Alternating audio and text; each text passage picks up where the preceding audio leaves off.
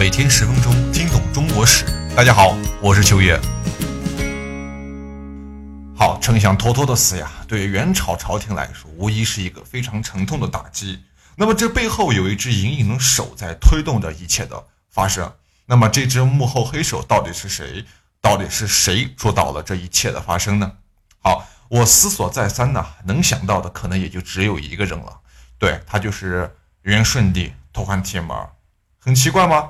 这位大哥好像在我们的印象里啊，一直是一副人畜无害的模样啊。哎，他看起来那么的懦弱，那么的无助，那么的不思进取，为什么会是他？对了，还真就是他。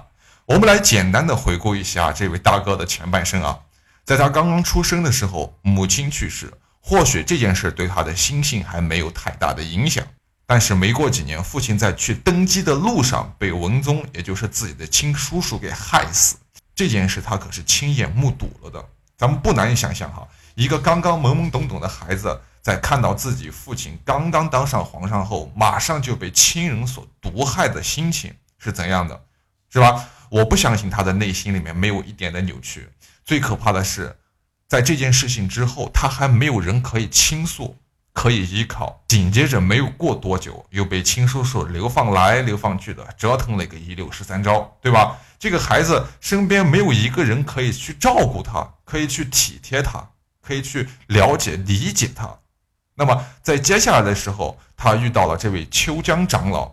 这位老方丈也许真的是拓汗铁木儿一生中唯一的一个亲人吧。他对秋江长老啊，可以说是有无限的感激之情的。从他登基之后啊，给大元寺数不清的赏赐就能看得出来。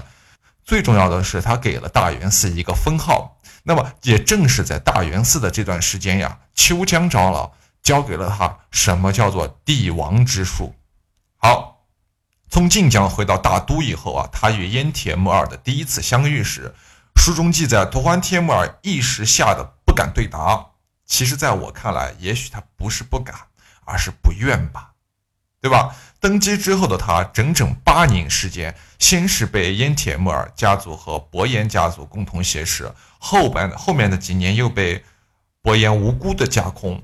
那么，对于那个时候心性早已成熟的拓汗铁木儿来说，他非常清楚的明白多方势力之间的那个均衡是非常重要的。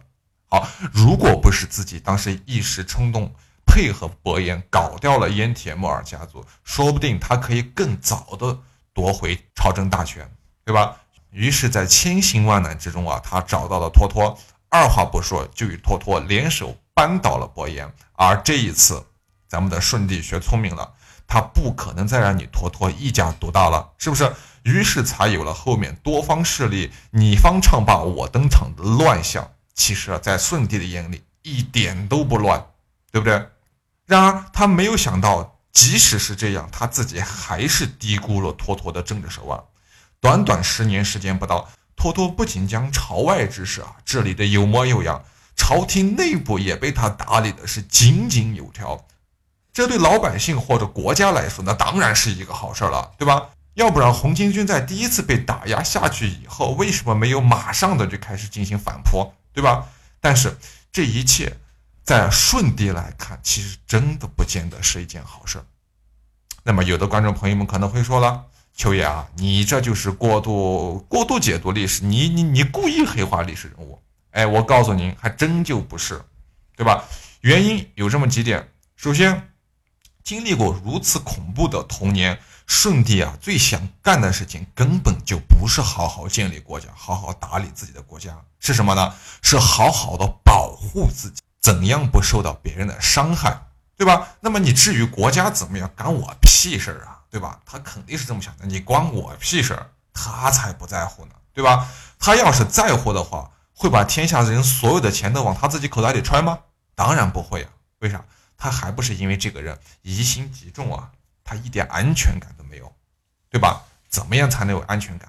一是钱啊，就是军队了，对吧？好，第二，当他干掉了伯颜之后啊，他将所有的权力都收回到了自己的手中，甚至当时一朝的大丞相，这个人叫马扎尔台，咱们以前说过，因为自己做了一点点小生意哈、啊，就被他一怒之下贬到了大西北，一点面子都不给，对吧？所以啊，当他发现托托这个人他有一点控制不了了以后，就想方设法的都要把他搞下去，甚至托托的死可能都是经过舜帝授意的，这一这这点一点都不夸张。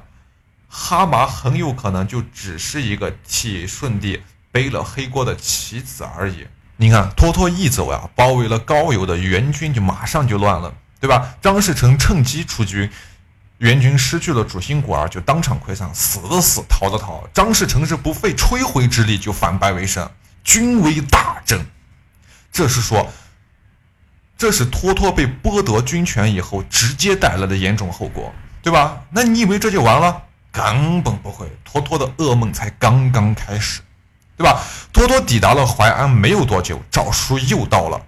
他将托托迁往一级乃路重新安置。一级乃路就是我们今天所说的黑城啊，遗址就是位于现在的内蒙古自治县一个东一个地方吧，在纳林河东岸的荒漠之中。您仔细看啊，是荒漠。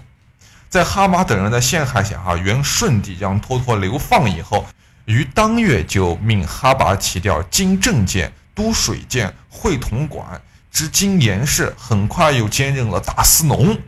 把所有原来属于托托的活全部交由了这个哈麻去代理，同时哈麻的几个亲信都得到了重用，对吧？在至正十五年，也就是一三五五年的二月，元顺帝任命御史大夫汪家奴为中书右丞相。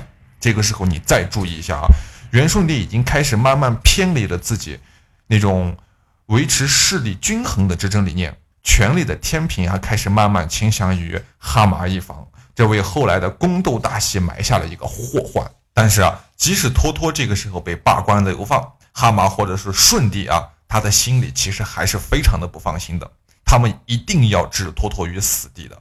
于是在至正十五年的三月，哈麻又指使监察御史啊袁赛、英不花等人上奏元顺帝，说对哈麻兄弟的处罚呢太轻了，要求严加处罚。那个时候舜帝等的就是这个了，对吧？那赶紧来呀，还等啥呀？于是不管三七二十一，又下了一道诏书，将托托流放到了云南大理宣威寺正西路，就是今天的腾冲县西。哎，将托托的弟弟啊也先铁木儿流放到了四川的刁盟，这个咱们以前讲过的。托托的长子哈拉章流放于苏州，今天的酒泉市。再说一遍，这是我的故乡啊！各位要是去大西北旅游的话，一定要去酒泉看看，对吧？看一看什么叫做万年不化的祁连山，看看什么叫做万年不死的胡杨林，对吧？OK， 好，我们继续说，他的次子叫三宝奴也流放于兰州，所有的家产就此没收了。那么托托从蒙古到云南呢，路途遥远，还军险恶，可见哈麻等人的用心是多么的歹毒呀。不过还好，当年托托随父亲到流放地已经经历了各种严峻的考验，所以他服从朝廷的命令前往云南。当托托走到腾冲的时候啊，当地的知府啊高慧，这人叫高慧，久闻托托大名，亲自接待了托托。高慧啊这个人也是心思比较歹毒，他为什么要这样做呢？其实是有他的打算的，是吧？托托是一个一人之下万人之上的重臣，别看这家伙现在落难到此变成这样了，说不定有一天东山再起的冲掌大权，那个时候自己岂不是立了一功，对吧？所以说没有永远的朋友啊，只有永远的利益。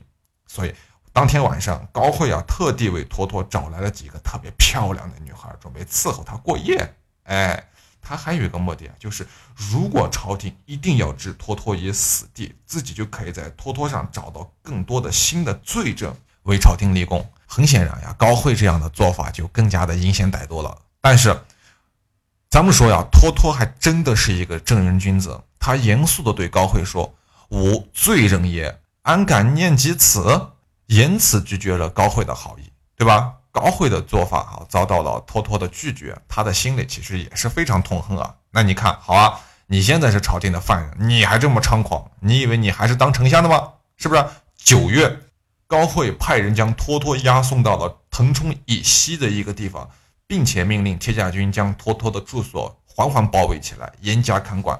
这一年的十二月啊，哈麻得到了托托安全到达云南的消息，那心里更加着急了，是吧？他想再请元顺帝下诏将托托处死，又担心元顺帝不会答应，于是就干脆矫诏。什么叫矫诏啊？就是伪造圣旨，刺脱脱喝下了毒酒。就这样一朝忠臣脱脱死在奸臣哈马的手里，享年四十二岁。讲到这儿啊，咱们脱脱的故事就算是彻底的结束了。回想一下当时朝廷之中的暗流涌动啊，真的是细思极恐。一旦名臣也就此落幕。那么下一期咱们来说一说脱脱死后哈麻兄弟的可怜结局。感谢您的收听，我是秋野。